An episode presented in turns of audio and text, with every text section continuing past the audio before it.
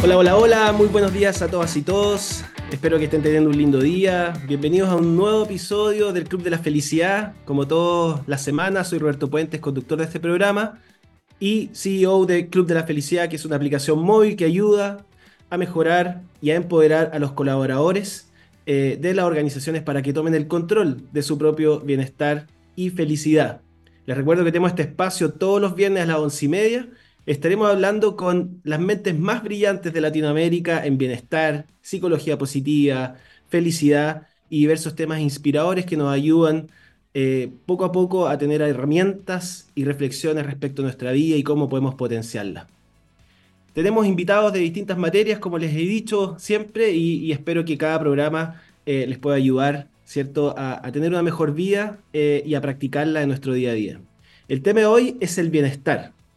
Eh, y, el bienestar es un tema bastante amplio que puede abarcar obviamente diversos aspectos de nuestra vida social, eh, física, emocional, económica. Nosotros en el Club de la Felicidad nos gusta hablar del bienestar eh, acuñando lo que una vez escuché de Daniel Martínez, que, próximamente lo vamos a invitar también. Y él plantea que bienestar es simplemente dar vuelta a la palabra, es estar bien. y, en ese contexto como país, como Chile, existen diversos programas de bienestar, tanto en políticas públicas, eh, en medidas económicas, eh, salud, y obviamente a veces eso genera ciertas confusiones eh, en, nuestra población de entender primero qué es y cómo podemos avanzar en esto. Según la Universidad de los Andes, 4 de cada 10 chilenos dicen estar tristes la mayor cantidad del tiempo. Además, el 57% de ellos dice que está estresado y el 47,4% dice que nunca o pocas veces tiene la sensación de disfrutar la vida. Realmente impactante lo que salió este estudio eh, hace a principios de este año, el 2023. Así que de esto y muchas otras cosas más hablaremos con nuestra gran invitada de hoy, pero antes de presentarla los quiero dejar invitados a escuchar la siguiente canción que es de Killers, Somebody Told Me, a través de TXS Plus y ya volvemos. Ya regresamos de escuchar esta canción increíble de The Killers y para comenzar les quiero presentar a nuestra gran invitada de hoy. Ella es Alejandra Pérez Boitzar. Ahí me corrige Ale si lo pronuncié bien. Eh, es perfecto. Buenísimo. Es especialista en self-care y eh, empoderamiento personal, cofundadora de Casa 7 y fundadora de Aglaya, eh, mamá de Bruno, eh, emprendedora y apasionada por el desarrollo personal. E ingeniera comercial de la Universidad Católica de Chile, con minor en psicología social, máster en tendencias e innovación, certificada en consultoría de imagen y life coaching, astróloga, certificada en Reiki, dedicada a acompañar y motivar personas a conectar con su esencia y avanzar hacia su máximo potencial a través del autoconocimiento, autocuidado y empoderamiento. Qué gran presentación, Ale, qué honor que nos esté acompañando hoy día. Bienvenida, ¿cómo estás?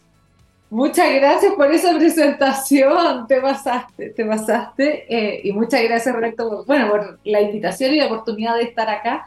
Eh, un tremendo honor.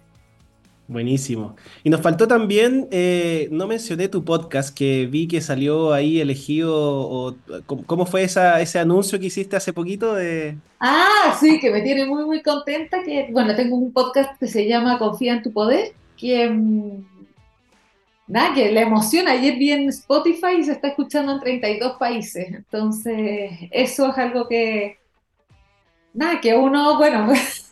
lo llena como de, felicidad de saber de que eh, uno puede ser un canal para que distintas personas, porque ahí en el programa entrevisto en fondo a, distintos expertos nacionales, internacionales, eh, con foco al crecimiento personal y el empoderamiento, bienestar. Eh, entonces me emociona el saber que realmente está llegando más personas, que, que más personas están interesadas en estos temas. Entonces es algo que, que me tiene muy contenta en este cierre de, de año. Bueno, qué lindo reconocimiento entonces y felicidades por eso. Y, Muchas gracias. Y Ale, para empezar, eh, tú estudiaste comercial en la Católica eh, y bueno, me imagino que a los 18 años uno a veces tiene que tomar esta decisión tan relevante en su vida de decir qué estudiar. Eh, y, muy probablemente, no sé si alguien fue más visionario que yo en ese sentido de decir, no, yo voy a estudiar esto y mi camino va a ir por allá y ocurrió tal cual lo pensé. Entonces, la primera pregunta que me gustaría hacerte es, ¿cómo fue tu recorrido? ¿Cómo llegaste hasta donde estás hoy día? Em, ¿qué, ¿Qué hito importante a lo mejor hubo en ese recorrido que te hizo definir algún rumbo en específico? Eh, y, después seguimos avanzando, ¿cierto?, en, las otras cosas que tengo preparadas para ti. Oh, esa es una gran pregunta. Eh, la verdad es que yo te diría que ha sido un camino con alta crisis existencial, siendo bien honesta. Eh, obviamente uno dice, oye, ya tienes 17, no sé, vas a entrar a la universidad y, y, en el fondo la elección de carrera, yo siento que ahora es cada vez menos, pero en el fondo en ese momento yo lo sentía como que era muy definitorio para todo mi futuro. Eh, y yo estaba indecisa entre muchas cosas porque yo era como, no sé, el colegio me iba bien en todo, pero nada extraordinario, no sé cómo explicarlo, como que tenía buenas notas en todo, pero no era que fuera ni la genia de matemáticas, ni la genia del arte. Eh, yo estudiaba, me iba bien, pero era bastante parejo. Eh, entonces, y tenía múltiples intereses, como que de repente me imaginaba y me imaginaba en una empresa, eh, o de repente me imaginaba y me imaginaba como conversando con personas, eh, o me imaginaba y me imaginaba diseñando cosas, eh, y me gustaba mucho la, la, parte más estética también. O me imaginaba y, y me imaginaba con un programa de radio. Era así mi sueño. Entonces yo decía, oye, para mi programa, para, mi sueño de programa de radio, o al día de mañana, no sé, tener un programa en televisión, tendría que estudiar periodismo. Pero si me imagino en una empresa haciendo cosas o en marketing o en recursos humanos, sea, tal vez me convendría comercial. Em, y después, oye, pero si quiero diseñar cosas, debería estudiar diseño. Entonces, eh, tuve esa, y bueno, mi amor por las personas, eh, yo decía como, bueno, la psicología estaba también, era una de mis, eran mis cuatro opciones. Eh, y al final opté por comercial porque también por cosas como circunstanciales, como que yo dije, bueno, por último desde comercial puedo trabajar en marketing y marketing tiene que ver con diseño o puedo voy a trabajar con personas, entonces también tengo como, como que sentía que era la opción que englobaba un poco todos mis intereses y me iba a permitir tener un poco más de flexibilidad. Eh, pero claro, después entré a comercial y el segundo año cuando estaba con economía, econometría, me decían, ¿qué me metí? Y ahí empecé a tomar electivos de, distintas, de, de, los, otros, de, otros intereses. Eh, entonces te diría que, que, desde que decís tú, en el fondo, desde los 18, que fue un camino... Eh, no sé, yo, yo la verdad siento una envidia, una envidia de las personas que tienen claridad desde chicos que quieren y, para mí ha sido un camino de descubrimiento y nada, agradezco que, que, ha sido así. Eh,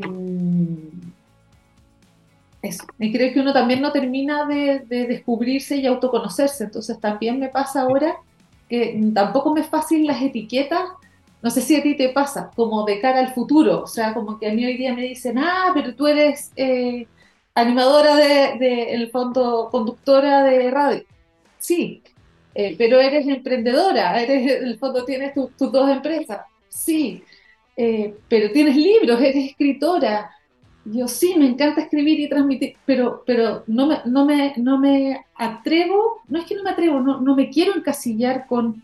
Con una definición o una etiqueta de lo que yo soy.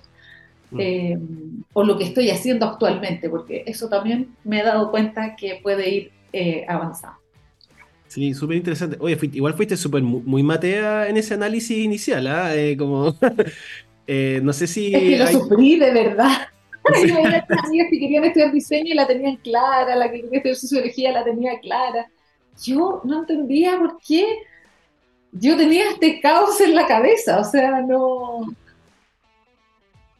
Sí, estoy de acuerdo. Y, bueno, el comercial, efectivamente, yo estudié lo mismo, eh, también me sirvió como plataforma para saltar, ¿cierto?, a las cosas que me iban gustando. Eh, en mi época, no, sé qué edad tenés tú, yo tengo 43, no habían esas opciones de electivos de cosas tan distintas, eran electivos del entorno de ingeniería comercial, pero mucho más rígido. Eh, y, creo que poco a poco las universidades, los programas académicos se han ido abriendo para que cada uno pueda ir construyendo su propio camino. Eh, y, pasando... igual yo creo que falta, si tú me preguntas, creo que, que, eso es algo que, que, no sé por qué la educación ha ido tan, no quiero decir lento, pero en el fondo eh, el entendernos también como seres multidisciplinarios, como que yo siento que si uno mira la historia y mira para atrás y mira grandes personajes, no eran una cosa u otra. Eh, no es como que la ciencia y el arte estén tan alejados, o sea, como uno ve, no sé, buenos artistas también muchas veces son buenos músicos y tienen eh, la matemática súper, yo creo que, que como, como, que hay un cambio de paradigma que yo veo y espero que simplemente lo más rápido posible. O sea, eh, creo que, como vernos como, como seres más, más completos. Sí, absolutamente. ¿Y cómo fue el camino después en tu vida profesional? Eh, ¿Dónde partiste trabajando? ¿Cómo fue tu, tu experiencia en, esa, en esas primeras pegas que en general es como, da como susto, ¿cierto? Entrar al, al entorno laboral, sobre todo a mí me pasaba que en comercial Siento que tampoco somos tan expertos en, cosas específicas, es como que sabemos un poco de todo. Eh, y, esa como inseguridad en, en las etapas iniciales, como, uh, entré al mundo laboral y ahora qué. ¿Cómo lo viste tú en tu experiencia? Sí, em, mira, me pasó que, claro, yo partí, bueno, dentro de comercial, dentro de comercial me di cuenta que me encantaba la psicología, hice un minor en psicología social. Como que cuando salí estaba en la duda si irme por recursos humanos o por marketing, que era como eh, los dos, mis dos áreas como de mayor interés. También de repente uno quiere cosas y se te van dando otras oportunidades. Entonces me pasó que yo hice, eh, no sé, una práctica en la Asociación Chilena de Tecnologías de Información, otra en Kimberly Clark. Y me pasó que cuando salí de la universidad miraba y miraba la pega de mis amigas, porque yo me atrasé el fondo un semestre porque estaba haciendo el minor.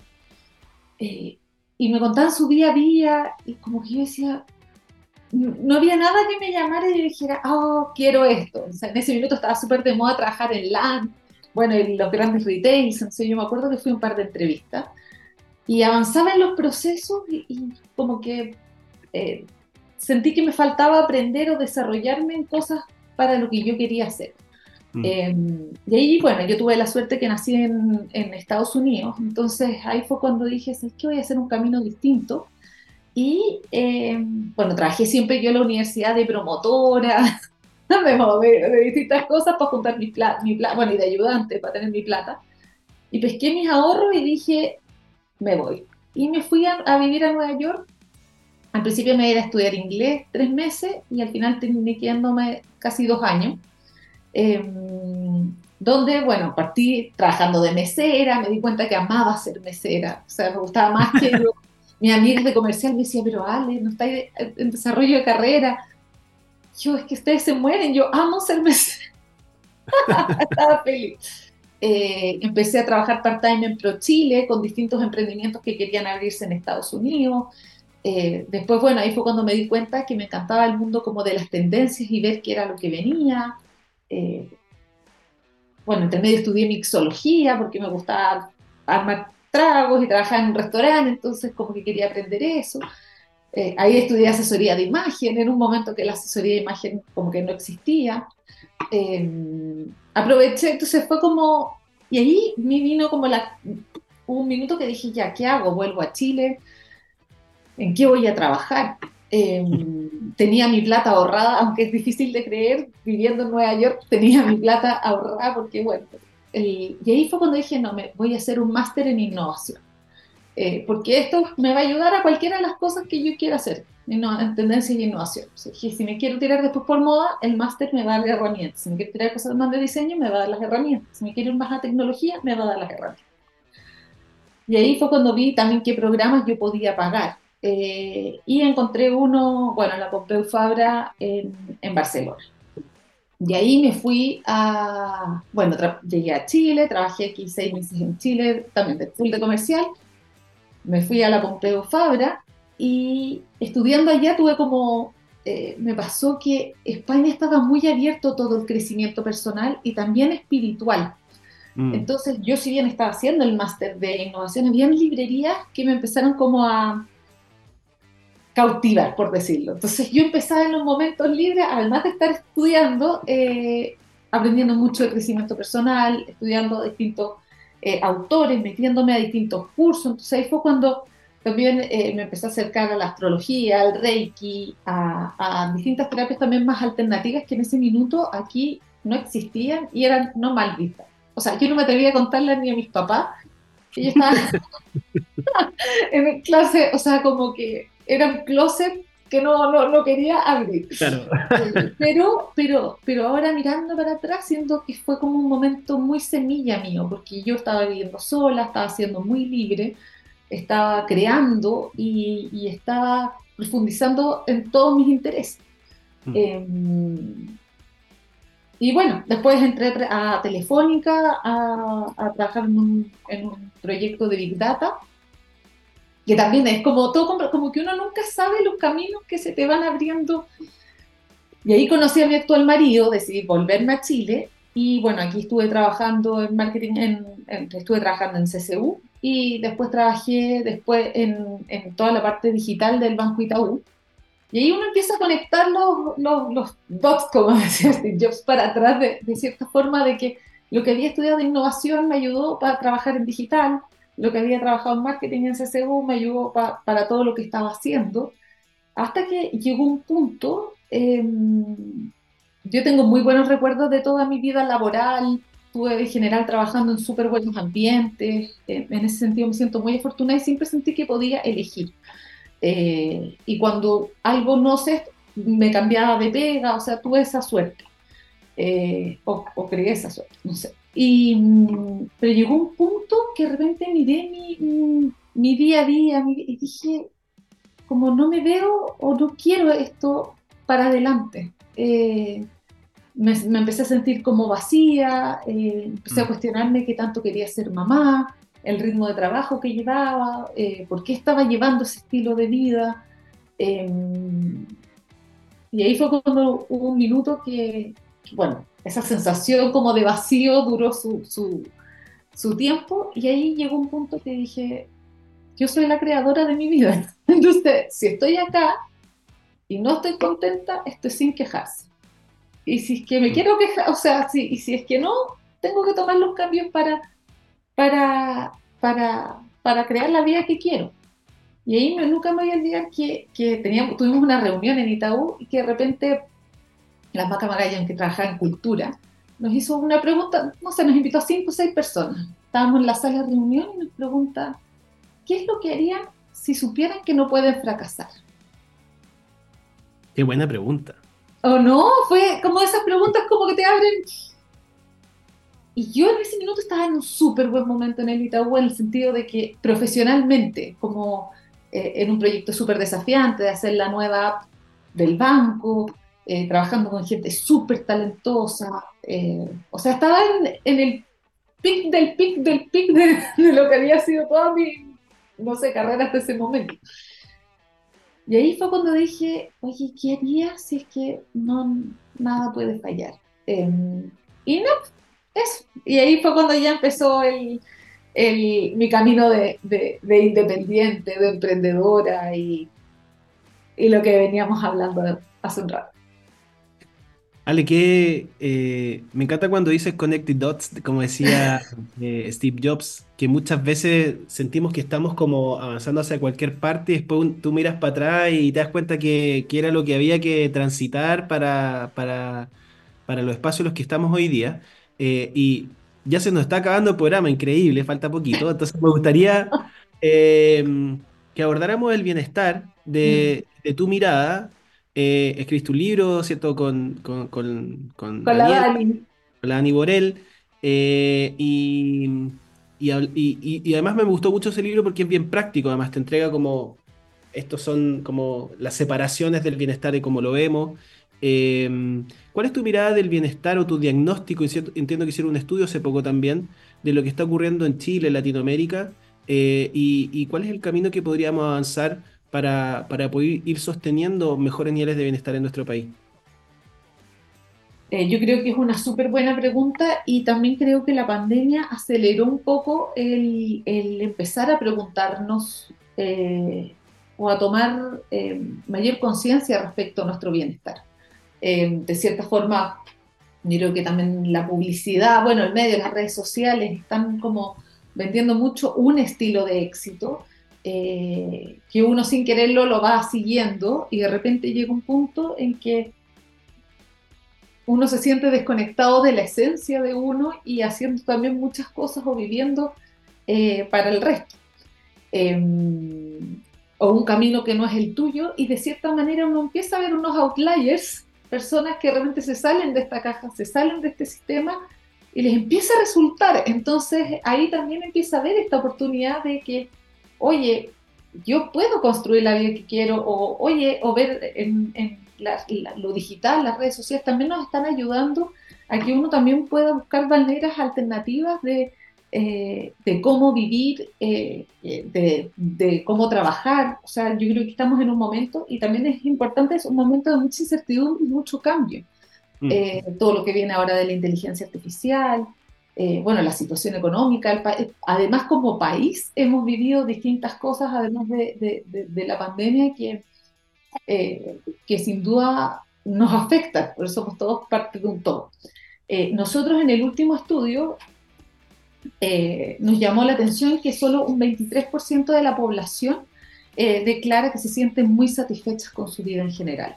Entonces eso tiro también te alarma, o sea, te dice, oye, un cuarto de las personas realmente eh, están bien. Nosotros usamos la misma definición y me encanta la que tuviste al principio del programa, que de repente, más allá de irse como una definición más filosófica y difícil o que suene bonita del bienestar, es el ver el cómo nos sentimos, identificarnos como, como que tenemos nuestro cuerpo, nuestra mente, nuestras emociones y nuestra alma. Eh, y que es importante darle el peso a las tres, eh, al fondo, este, al, cuerpo, mente y alma. Entonces, eh, vemos altos niveles de estrés, altos niveles de ansiedad, y sobre todo lo que nos preocupó mucho este año son las, las cifras de jóvenes. O sea, la verdad es que tal como el año pasado veíamos una diferencia importante en el bienestar de hombres y mujeres, eh, este año vimos que estábamos más parejos, hombres y mujeres, sin embargo, cómo abordábamos el bienestar era muy distinto entre el foto los dos sexos. Pero este año lo que al tiro nos saltó fue, eh, fue el tema de, de, los jóvenes, que es el grupo menos satisfecho. O sea, solo un 16% de los jóvenes se sienten satisfechos con su vida. Eh, y hay que pensar que los jóvenes son la semilla de, del mundo que viene. Entonces, también yo creo que estamos en un momento bisagra donde hay que ver bien eh, las redes sociales, qué uso se le da a las redes sociales, qué tanto nos estamos comparando, eh, qué tanto estamos realmente conectando, eh, qué, tan, qué, qué, lugar están teniendo las relaciones en nuestro día a día. cada vez más estudios, bueno, el estudio de Harvard, me imagino que todo lo, es algo que también ustedes trabajan mucho, la importancia de, de los vínculos y las conexiones, y hoy día estamos en un momento eh, donde creemos que ciertas conexiones se pueden reemplazar por las redes sociales y, lo bueno es que están apareciendo ya las métricas para demostrar que no, eh, no necesariamente es así. Eh, la importancia de los vínculos y, y, creo que hay mucho por hacer en fondo nosotros en lo que podamos, bueno, y también algo que nos llamó la atención es que dentro de las distintas preguntas, porque la verdad es que el estudio es gigante, eh, nosotros preguntamos, o sea, hay un 40% de las personas, un 60% de las personas que quieren intencionalmente mejorar su bienestar. Pero de ese 60, o sea, pero un 40 no saben ni por dónde partir. Entonces ahí es como donde, bueno, también surgió el, el libro con la Dani, de empezar a dar herramientas, porque en el fondo eh, el camino al bienestar y no hay que olvidar que es un camino. O sea, yo también creo que eso es, eh, al igual que la felicidad, el fondo eh, es el proceso, eh, no es el, fondo al alcanzar el... No es una meta. Sí, no es una meta, es, es, realmente el viaje. Entonces, ¿cómo podemos ir también cada uno desde donde nos salga más fácil, más intuitivo, o donde tengamos, ir trabajando distintas herramientas hacia el bienestar y desde una actitud amorosa también, no como una exigencia más en, esta, en este mundo de hoy. Impactante. Y de hecho lo cruzo con, hace poco supe un estudio de, de, jóvenes del TEC de Monterrey en México, donde los pensamientos suicidas en jóvenes era extremadamente alto y ido creciendo en el tiempo. Eh, así que comparto contigo esa urgencia, porque para mí es una, es una urgencia, no es una crisis, eh, donde tenemos que hacernos cargo. Eh, así es que para dar vuelta un poco el mood, del estado de ánimo de esta y no cerrar con esto, recomiendo sin duda leer el libro de Ale y de Dani que se llama La Revolución del Bienestar, donde de verdad que hay herramientas súper prácticas para integrarla a nuestra cotidianidad y, que podamos seguir avanzando en eso. Y para terminar, Dani, una, o sea, perdón, eh, me confundí. Eh, pero la Dani siempre presente. La vamos a invitar de todas maneras por el siguiente programa. Eh, siempre terminamos con esta pregunta. Si le pudieras recomendar a la Ale de los 18 años, en una frase, un consejo para que sea aún más plena, ¿qué le dirías? Que confiar en ella misma. Yo, si tú me preguntas, me ha costado tantos años y, y y dejar de escuchar al resto y escucharse uno y confiar en uno. Y si te dice soñadora Peter Pan, chao. uno seguir su camino y, y creer en uno. Buenísimo. Ale, la conversación ha estado increíble. Eh, se me pasó muy rápido. Sí, se nota que tienes un podcast y eres una fiel comunicadora de tu propósito, así es que seguro que a quienes están escuchando lo disfrutaron mucho eh, y de una, desde una manera real de mirar las cosas. Así que antes, eh, bueno, y para cerrar, eh, quiero dejarlos a todos invitados para que puedan eh, ver de esta y otras temáticas en las distintas actividades que tenemos como Club de la Felicidad en clubdelafelicidad.com. Muchas gracias a todas las personas que nos estuvieron escuchando. No olviden que esta entrevista estará disponible en la sección podcast de TX Plus para que la puedan escuchar nuevamente. También nos pueden seguir en nuestras redes sociales, clubdelafelicidad.com y en LinkedIn Club de la Felicidad. Ya llegó la hora de despedirnos. Fue un programa realmente increíble. Nos quedaron muchas cosas por conversar, Ale, pero bueno, ya lo haremos con un cafecito o quizás con un traguito con tu curso de mixología. feliz, feliz, feliz. Que pase unas felices fiestas eh, y nos estaremos encontrando próximamente en otro espacio. Un abrazo grande.